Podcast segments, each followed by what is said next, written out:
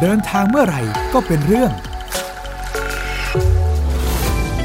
กับสวงสิทธิสมานในรายการเดินเล่าเอาเรื่อง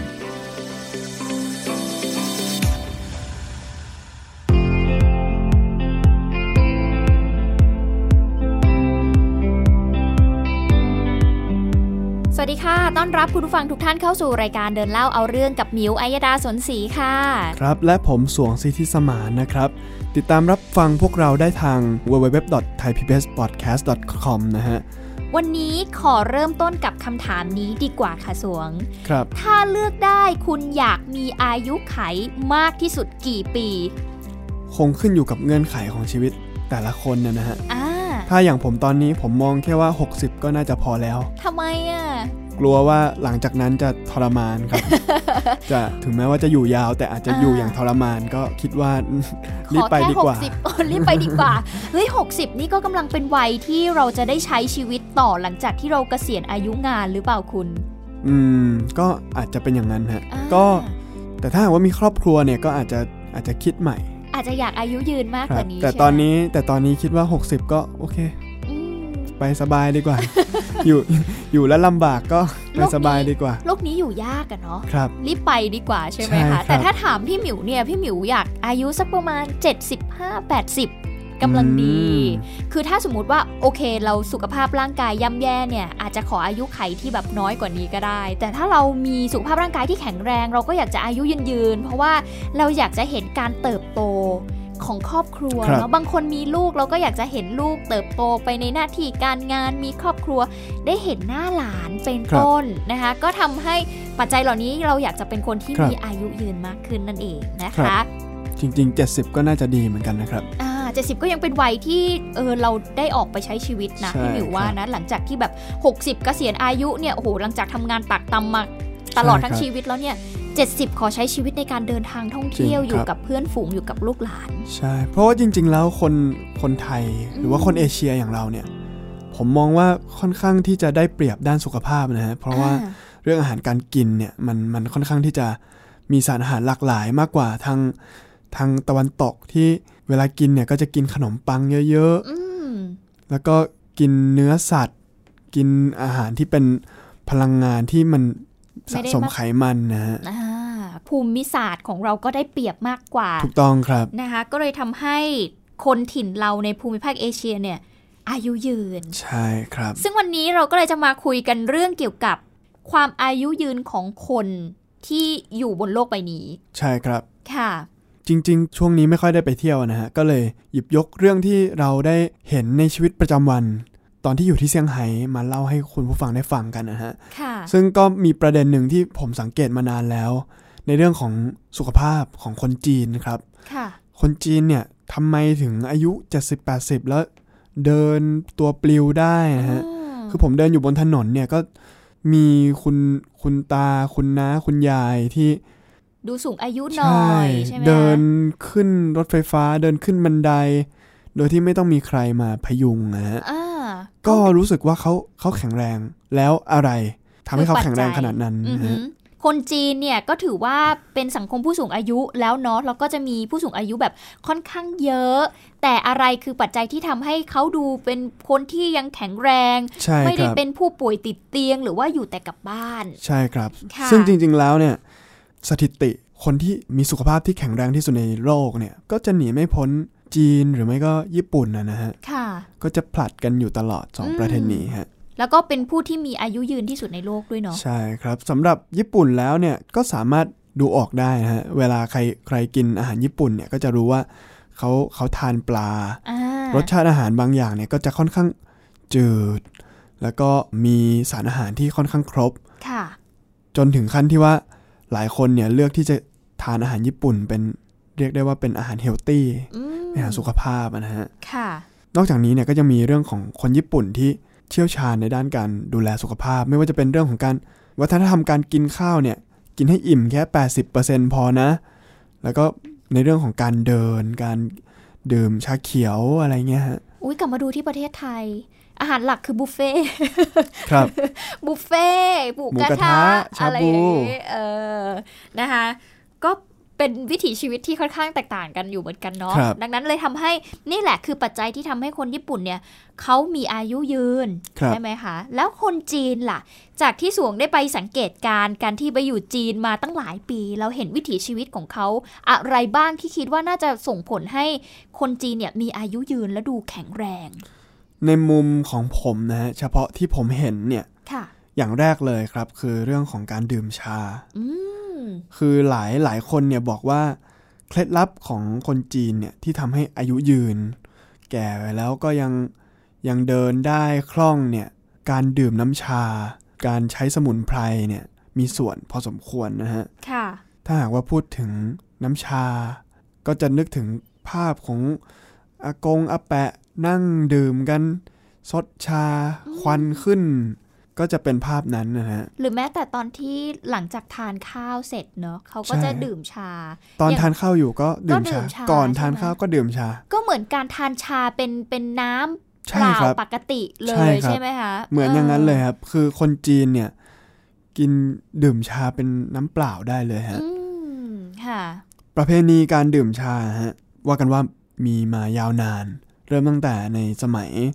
280 ปีก่อนคริสตกาลหรือว่าอาจจะนานกว่านั้นอีกนะฮะ ค่ะ เรื่องชาเนี่ยในแต่ละที่ของจีนเนี่ยก็จะมีความแตกต่างนะฮะ อย่างชาวปักกิ่งเนี่ยก็จะชอบดื่มชามะลิ ส่วนชาวเซี่ยงไฮ้เนี่ยชอบดื่มชาเขียวหรือว่าชาที่เรียกว่าหลงจิงชานะฮะ อืม ชาวฮกเกี้ยนที่อยู่ทางตอนใต้เนี่ยก็อาจจะชอบชาแดง ชาอูหลงอะไรเงี้ยฮะ ค่ะ แล้วแต่ที่ครับบางที่เนี่ยอาจจะเอาดอกเก๊กฮวยป่า ผสมลงไปในชา เอาสอาสมุนไพรตากแห้งใส่ลงไปในชา หรือว่ามันก็จะมีเคล็ดลับยาจีนในแต่ละท้องถิ่นนะนะฮะว่า ค่ะ เชื่อว่าใส่อะไรลงไปในชาแล้วเนี่ยทำให้ชาแก้วนั้นเนี่ยมีประโยชน์ ซึ่งเวลาที่ผมไปไหนมาไหนอะฮะในมือของคนจีนจะถืออยู่สองอย่างอ่านี้พูดถึงเซี่ยงไฮ้นะฮะ ค่ะ เซี่ยงไฮ้เนี่ยเป็นเมืองที่ฝนตกตลอด อืม แล้วก็คาดเดาสภาพอากาศไม่ได้ ไม่รู้ว่าฝนจะตกเมื่อไหร่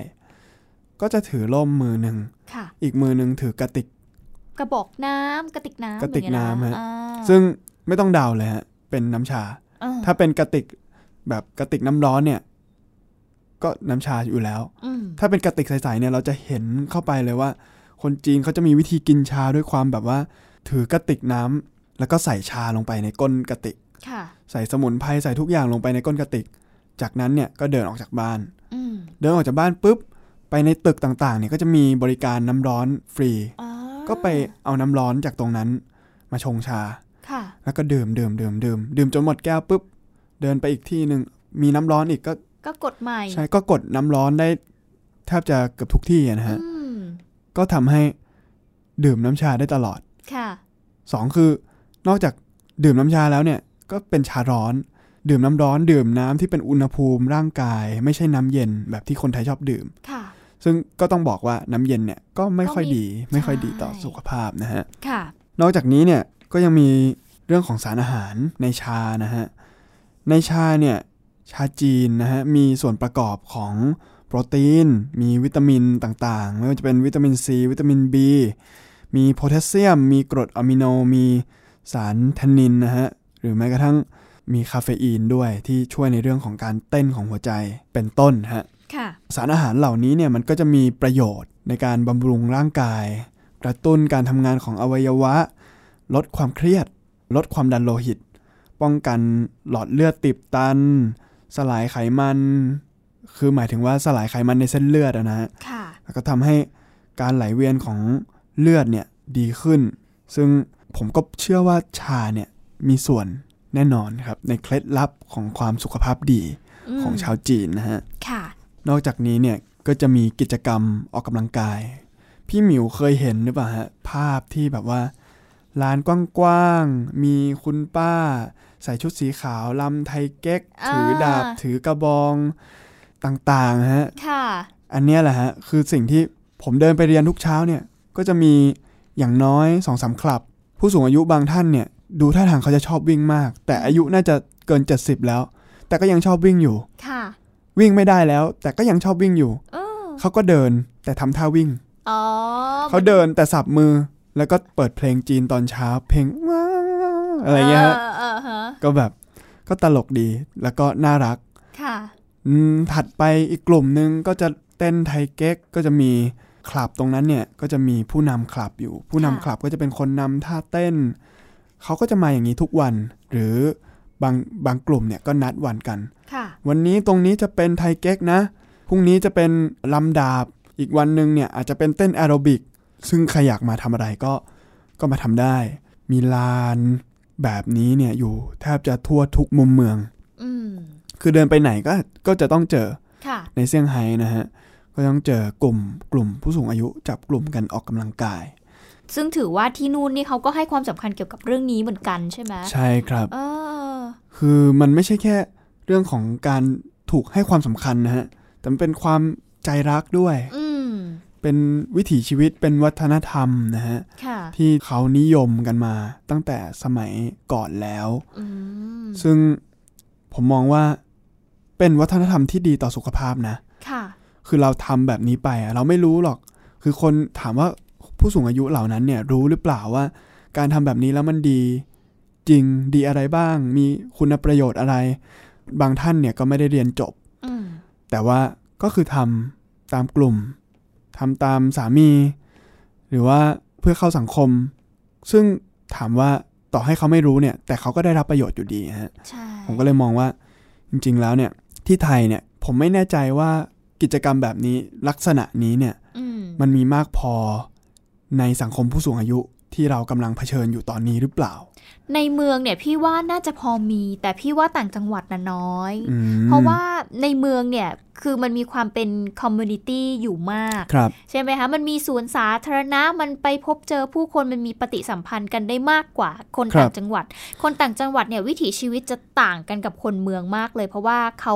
ตื่นเช้ามาไปทำงาน ครับ ทำงานกลับมาบ้านเหนื่อยแล้ว เขาก็ไม่ทำอะไรแล้ว ดังนั้นพี่คิดว่าการออกกำลังกายของเขาคือการทำงาน ครับ เขาก็อาจจะไม่ได้มีวิถีชีวิตแบบแบบนี้สักเท่าไหร่อะไรแบบนี้ ครับ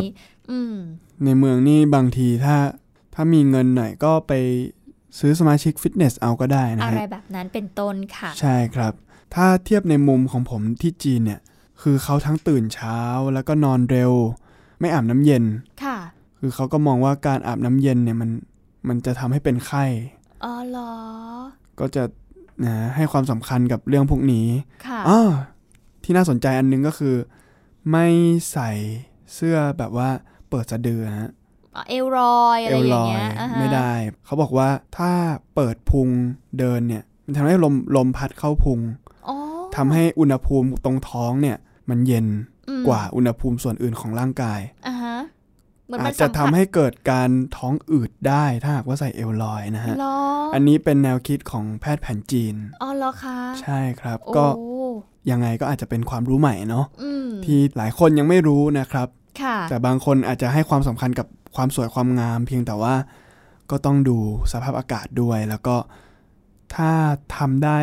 ทำได้น้อยก็จะยิ่งดี พี่จะลองไปดูนะ พี่จะลองทำดู นะ ว่าวันไหนที่พี่ใส่เสื้อเอลลอยแล้วพี่จะแบบท้องอืดหรือเปล่า อันนี้ไม่เคยสังเกตเลยอันนี่เป็นความรู้ใหม่นะคะ ถ้าที่ไทยเนี่ยอาจจะอาจจะพอพอไหวอยู่เพราะอากาศยังไงมันก็ร้อนอยู่แล้วฮะ อ๋อ แต่ว่าถ้าเป็นที่จีนเนี่ยมันมัน อุณหภูมิมันเย็น มันมีลม ใช่ไห มันต่อให้หน้าร้อนเนี่ยมันก็มีลม อืม มันก็ยังหนาวอยู่บ้างนะฮะ ค่ะ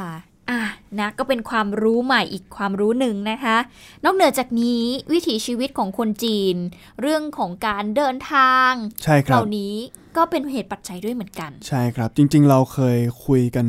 เรื่องเมืองเดิน อืม ใน EP สัก ก่อนๆ EP หนึ่งนะฮะ ค่ะ พูดเรื่องที่เอ่อจริงๆแล้วบ้านเราเนี่ยอ่าอาจจะยังไม่ไม่ตอบโจทย์ในด้านของการเดิน เราก็จะเน้นไปทางการขับรถหรือว่าใช้ขนส่งสาธารณะมากกว่า ค่ะ ซึ่ง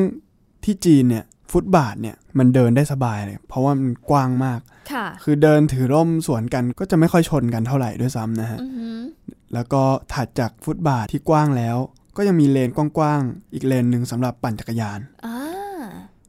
คนจีนเนี่ยเขาปั่นจักรยานกันแทบจะทุกบ้านเลยนะฮะ ค่ะ แล้วก็ยังมีจักรยานสาธารณะที่เป็นจักรยานให้เช่า อืม ซึ่งมันง่ายมากนะ พี่หมิวคือ ผมรู้สึกว่าวันนี้ขี้เกียจเดินไปเรียน อ่ะ ผมก็เดินไปเอา QR code สแกนปุ๊บปุ๊บปุ๊บปุ๊บจ่ายตังค่าเช่า 5 บาทต่อ ต่อครั้ง 1 ชั่วโมง อืม แล้วก็ปั่นไปเรียน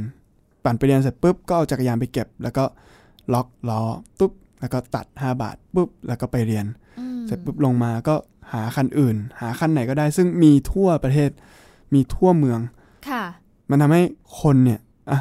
ต่อให้ไม่เดินก็ยังขี่จักรยานอยู่ดี อืม ผมก็มองว่าขี่จักรยานเนี่ยมันก็มันก็ได้ออกกำลังกายขา ใช่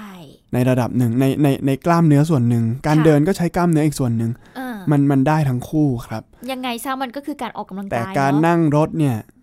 ไม่ได้ขยับ นั่ง ตัว เฉย ใช่ ๆ นั่งอยู่ดีๆเผลอๆหลับไปอีก อ่า อืมมันมันมันทำให้วิถีชีวิตเนี่ย มัน ไม่ค่อยได้ออกกำลัง เ กาย ใช่ แล้วแล้วด้วยความที่ประเทศจีนเนี่ยจำนวนประชากรมันเยอะ อือหือ ทำให้การเดินทางเนี่ยรถ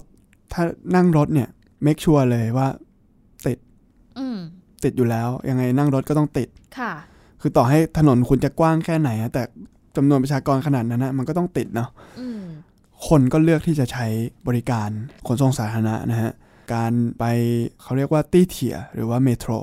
ก็คือรถไฟใต้ดิน ค่ะ ก็จะนั่งรถไฟใต้ดินกันตลอด ซึ่งที่เซี่ยงไฮ้นะฮะ การจะขึ้นจากเมโทรได้เนี่ย เดินบันไดแบบว่า อย่างกับขึ้นตึก เหมือนปีน สาม เขา ชั้นนะฮะ อย่างกับขึ้นตึกสามชั้นนะฮะ มันสูงมาก ใช่ฮะ ไกลด้วยไหมคะ ไกลครับ แล้วก็ อืม เปลี่ยนสถานีทีนึงเนี่ย คือด้วยความที่ประเทศจีนมันกว้างใหญ่อือะอ ฮะ หือ สถานที่แต่ละสถานที่มันตั้งไว้มันก็จะใหญ่ แล้วมันก็จะไกล ค่ะ เดินด้วยเท้าปั่นจักรยานก็จะใช้เวลาอย่างต่ำสัก 10 นาที อืม ในการเดินไปในที่ที่แห่งหนึ่งที่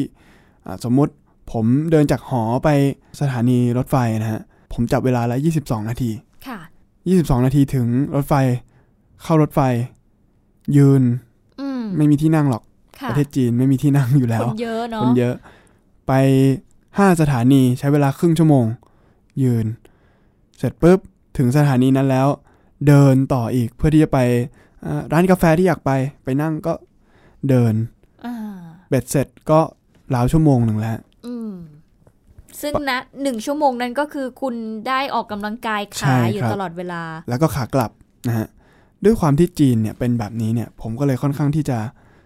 มั่นใจว่าวิถีชีวิตประจำวันของเขาเนี่ยลำพังไม่ต้องออกกำลังกาย ก็ออกกำลังกายไปแล้วอะ อ่า ก็มีสุขภาพดีไปแล้ว ผมเนี่ยอย่างหอของผมเนี่ยฮะสี่ชั้นไม่มีลิฟต์ ส่วนใหญ่อพาร์ตเมนต์ที่จีนก็จะไม่ค่อยมีลิฟต์เท่าไหร่ ค่ะ ก็เดินขึ้นเดินลง เดินขึ้นเดินลง เออ กินข้าวมื้อเช้าลงไป แล้วก็กินเสร็จก็เดินขึ้น อืม มื้อกลางวันลงไป ขึ้นลงขึ้นลงขึ้นอยากไปเซเว่นก็ลงก่อนแล้วก็ขึ้น อ่า มันก็ทำให้ได้ออกกำลังกายขาอยู่แล้วนะฮะ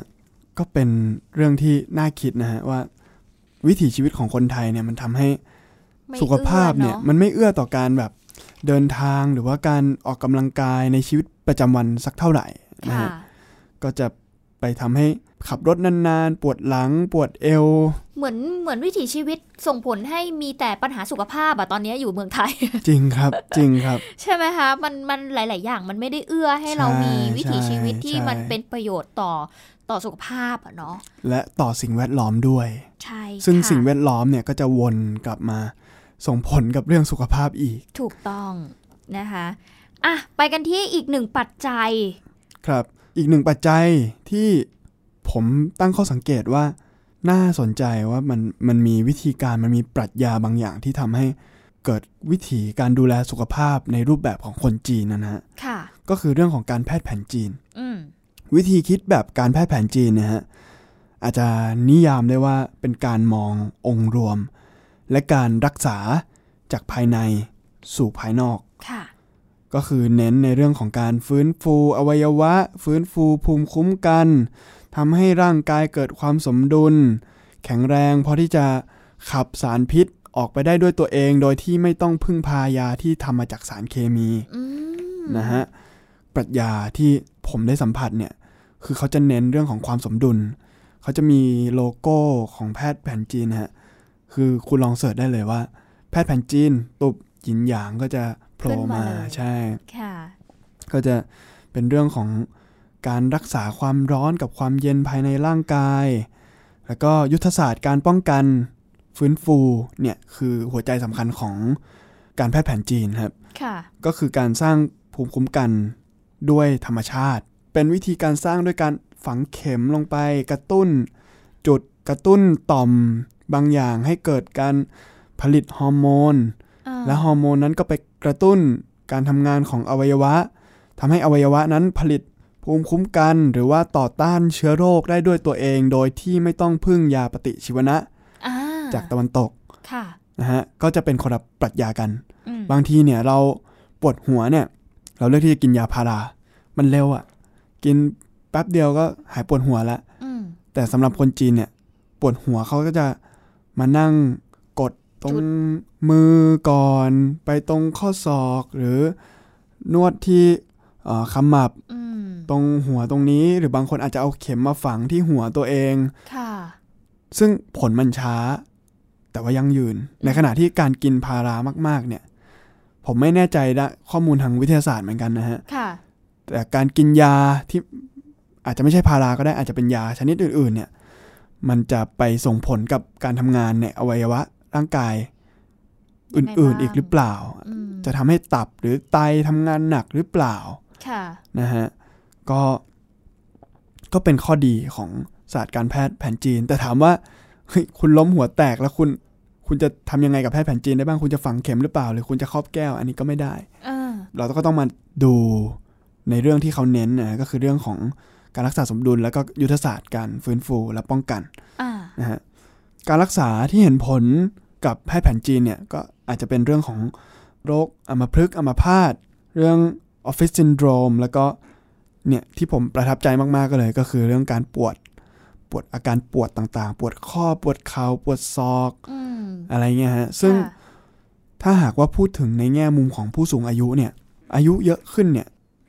เราก็จะเดินได้น้อยลงใช่ไหมฮะ ก็จะทำให้เข่าเนี่ย เริ่มเสื่อม เริ่มมีปัญหา คุกเข่าไม่ได้อะไรต่างๆ การรักษาแบบฝังเข็มเนี่ย ช่วยได้จริงๆ ผมเคยลองแล้ว เหรอ คือแบบผมเล่นกีฬาไงฮะ ค่ะ แล้วมันมีมันมีความเสียหายเกิดขึ้นบ้าง ในในส่วนของเข่า ก็ใช้ฝังเข็มฟื้นฟูเอาก็ตอนนี้ก็รู้สึกดีขึ้น อืม ซึ่งผมก็ไม่แน่ใจว่า เอ๊ะไอสิ่งนี้หรือเปล่าที่ทำให้คนจีนเนี่ย คนแก่อาม่า อายุ 70ถึง80 ปีเนี่ยเขาเดินเดินปรือเลยเดินเร็วกว่าผมด้วยบางคนเนี่ย อืม โอ้โห เดินแซงไปเลยเฉยเลย ค่ะ เป็นเรื่องที่ไม่รู้เหมือนกันฮะมันมันมีความมหัศจรรย์อยู่นะครับ ในในศาสตร์การแพทย์แผนจีนเนี่ย ค่ะ ถ้าหากว่าสนใจก็คงจะต้องศึกษาข้อมูลเพิ่มเติมกันนะฮะเพราะว่ามันไม่ใช่เรื่องที่เข้าใจง่าย เราอาจจะมองว่าแพทย์แผนจีนเนี่ยมันมันดูเป็นอะไรอะฝังเข็มกดจุด มันดูเป็นนิยายกำลังภายใน มันดูเหมือน ไม่ มัน ใช่ จะ ข รั อง ก จริ ษาง ยังไงนะ มันจะไป ใช่ครับ กระบวนการอะไรอย่างเงี้ยหลายคนแบบ รู้สึก ใช่ครับ เอ๊ะ กับมันเนาะว่าแบบ เอ้ย มันจะหาย ใช่ ได้ ครับ จริงเหรอ แค่ฝังเข็มมัน ใช่ จะไป ครั ยัง บ ไงอะไรอย่างงี้ ใช่ ใช่ไหมคะ แต่คนจีนเนี่ยคือผมมีเพื่อนเรียนเป็นแพทย์จีนอยู่ เขาเคยไปฝึกงานในโรงพยาบาลเนี่ยฮะเป็นโรงพยาบาลที่มีทั้งแพทย์จีนแล้วก็แพทย์ตะวันตกในที่เดียวกัน เขาบอกว่าคนจีนเนี่ยเลือกที่จะมารักษากับแพทย์จีนมากกว่าไปรักษากับแพทย์ตะวันตกนะ อ๋อ ถ้าหากว่าดูข้อมูลเนี่ย คนจีนเนี่ยก็จะเป็นเรื่องจริงครับที่คนจีนเนี่ยยังคงเชื่อมั่นในศาสตร์การแพทย์แผนจีน มากกว่าแผนตะวันตก แต่ถ้าหากว่าเกิดหัวแตกขึ้นมาก็ไม่มีทางเลือกก็ต้องไปแพทย์ตะวันตกอะนะฮะ ค่ะ ผมไม่แน่ใจครับว่านี่หรือเปล่า อาจจะเป็นหนึ่งในสิ่งที่ส่งผลกับสุขภาพของคนจีน การแพทย์ที่ไม่ทำลายร่างกายภายใน อืม เน้นการสร้าง สมดุล ความสมดุลการฟื้นฟูการทำให้อวัยวะภายในส่งเสริมซึ่งกันและกัน ค่ะ แล้วก็ทำให้ภูมิคุ้มกันแข็งแรงมากพอที่จะขับไล่พิษภัยโรคภัยไข้เจ็บออกจากร่างกายไปได้นะครับ ค่ะ ก็เป็นหลาย ๆ ปัจจัยเนาะจากการ ครับ ที่เราได้ไปสัมผัส แล้วก็ได้เห็นวิถีชีวิตของคนจีนนะคะ คุณผู้ฟังว่า ใช่ครับ เอ๊ะมันน่าจะเป็นปัจจัยแหละที่ทำให้พวกเขามีอายุยืน แล้วก็มีสุขภาพร่างกายที่แข็งแรงนะคะ ครับ พอพูดถึงคนที่อายุยืนเนี่ย อย่างคนจีนก็มีเลคคอร์ดไว้อยู่เหมือนกันใช่ไหมคะว่า ครับ มีอายุแบบร้อยปีอัพขึ้นไปเลยหครับ รือแม้ ผม แต่คนญี่ปุ่นเอง ประเทศไทยเองก็มีนะ ถึงแม้ว่า ครับ เราจะมีวิถีชีวิตที่อาจจะไม่ได้เหมือนเขาสักเท่าไหร่ แต่ก็ยังมีคนที่อายุยืนอยู่เหมือนกันค่ะ คุณผู้ฟัง วันนี้ก็เลยมาทำความรู้จักกันเอามาให้สวงได้รู้จักด้วย ครับ เชื่อไหมว่า ที่เมืองไทยของเราเนี่ยมีคุณทวดที่อายุยืนถึง 135 ปีเลยนะคุ อื ณ ม โอ้โห สูงนะ 135 ปีและยังแข็งแรงอยู่ โอ้โห ยังสามารถนั่งตำหมากได้อะคุณคิดดู คือ สิ คือคือเมื่อกี้ที่ผมบอกว่า เออ อายุ 70 นี่ก็น่าสนใจนะ อ่า คือ 70คูณ2 140 ก็คือเกือบ 2 เท่า ใช่ เกือบ 2 เท่าของอายุที่ผมตั้งเป้าเอาไว้ ถูกค่ะ คุณยายคนนี้ชื่อว่าคุณยายทวด แวบิดอกอายะฮายีนะคะ ซึ่งเป็น ครับ ชาวจังหวัดปัตตานีค่ะ อืม รู้ไหมว่าเคล็ดลับของคุณยายที่ทำให้คุณยายเนี่ยอายุยืนคืออะไร ครับ ส่วนใหญ่เลยคือเรื่องของอาหารการกินค่ะคุณ คุณยายท่านนี้เนี่ยบอกว่าเขาจะไม่ทานสัตว์ใหญ่ อืม อ่า มีทานแบบหมูบ้างนิดหน่อย แต่ส่วนใหญ่เนี่ยจะทานปลาเป็นหลัก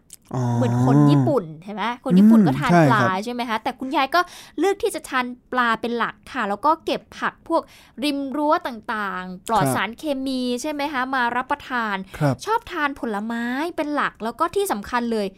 คุณยายเนี่ยดื่มน้ำอุ่นเป็นประจำ อืม ผมว่าอันนี้สำคัญมากนะ ใช่สอดคล้องกับที่สวงเล่าให้ฟังว่า ใช่ไหมคนจีนเขาก็จะชอบทานชา ใช่ครับ แล้วก็ชอบทานน้ำอุ่น น้ำอุณหภูมิปกติ อันเนี้ยสำคัญนะคะคุณผู้ฟังแล้วก็ ครับ นอกจากนี้เนี่ยก็ยังมีท่านอื่นๆที่อายุค่อนข้างเยอะเหมือนกันก็คือ ครับ 100 ปีขึ้นไปเนี่ยนะคะหลายคนเลยค่ะสำหรับประเทศไทยของเรา หลักๆเนี่ยเท่าที่พี่หมิวไปศึกษาข้อมูลมา ครับ ส่วนใหญ่จะเป็นเรื่องอาหารการกิน ครับ ที่ช่วยทำให้พวกเขาเนี่ยมีอายุยืนเนาะ อืม คุณยายคุณตาหลายคนเนี่ยเขาบอกว่าเขาจะทานพวกหลักๆเลยคือทานปลาเป็นหลักคนที่ทานปลาเป็นหลักเนี่ยจะอายุยืน อืม แล้วก็ทานสัตว์ใหญ่น้อยๆ พวกเนื้อสัตว์บุกหมูวัวต่างๆ เนี่ย อืม ทานน้อยๆ เนี่ยก็จะทำให้อายุยืนนะคะ อีก ครับ สำคัญเลยคือการไม่ทานรสชาติที่จัดจ้านจนเกินไป อ๋อ เห็นไหมส่วนใหญ่พี่หมิวเท่าที่ดูเนี่ย ส่วนใหญ่คนไทยเนี่ย อายุยืนหลักๆ คือคือเรื่องอาหารการกิน ครับ อีกสาเหตุหนึ่งคือเรื่องของอารมณ์ อืม มีเอ่อมีเจ้าอาวาสอยู่วัดวัดหนึ่งค่ะ ซึ่งเจ้าอาวาสเนี่ยอายุ 109 ปี เขาบอกว่าเคล็ดลับเลยคือ ยิ้มเยอะๆ อารมณ์ดี ครับ เออแต่ในยุคปัจจุบันเนี่ย พี่เชื่อว่าหลายคนเนี่ยหงุดหงิดง่าย แล้วก็มันมีเหตุปัจจัยที่ทำให้แบบว่าเราแบบว่าอารมณ์ไม่แจ่มใสอะเนาะ ครับ เออแต่ว่าเคล็ดลับเลยคือการที่เนี่ยแหละค่ะอารมณ์ดีเนี่ยก็จะช่วยให้เราเนี่ยอายุยืน และนอกจากนี้ อืม การเลี้ยงสัตว์ การเลี้ยงสัตว์ก็ช่วยได้นะ เพราะว่าเขาจะทำเหมือนเขามีเพื่อนอะสุขภาพจิตเขาก็จะดีนะคะ วันนี้ก็หมดเวลาลงไปแล้วนะครับ ก็หวังว่าข้อมูลที่เรานำเสนอในเดินเล่าเอาเรื่อง EP นี้เนี่ยก็จะเป็นประโยชน์ต่อสุขภาพของคุณผู้ฟังนะครับ พวกเราก็ต้องขอลากันไปก่อนสำหรับ EP นี้ขอให้คุณผู้ฟังทุกท่านมีสุขภาพที่ดี สวัสดีครับ สวัสดีค่ะ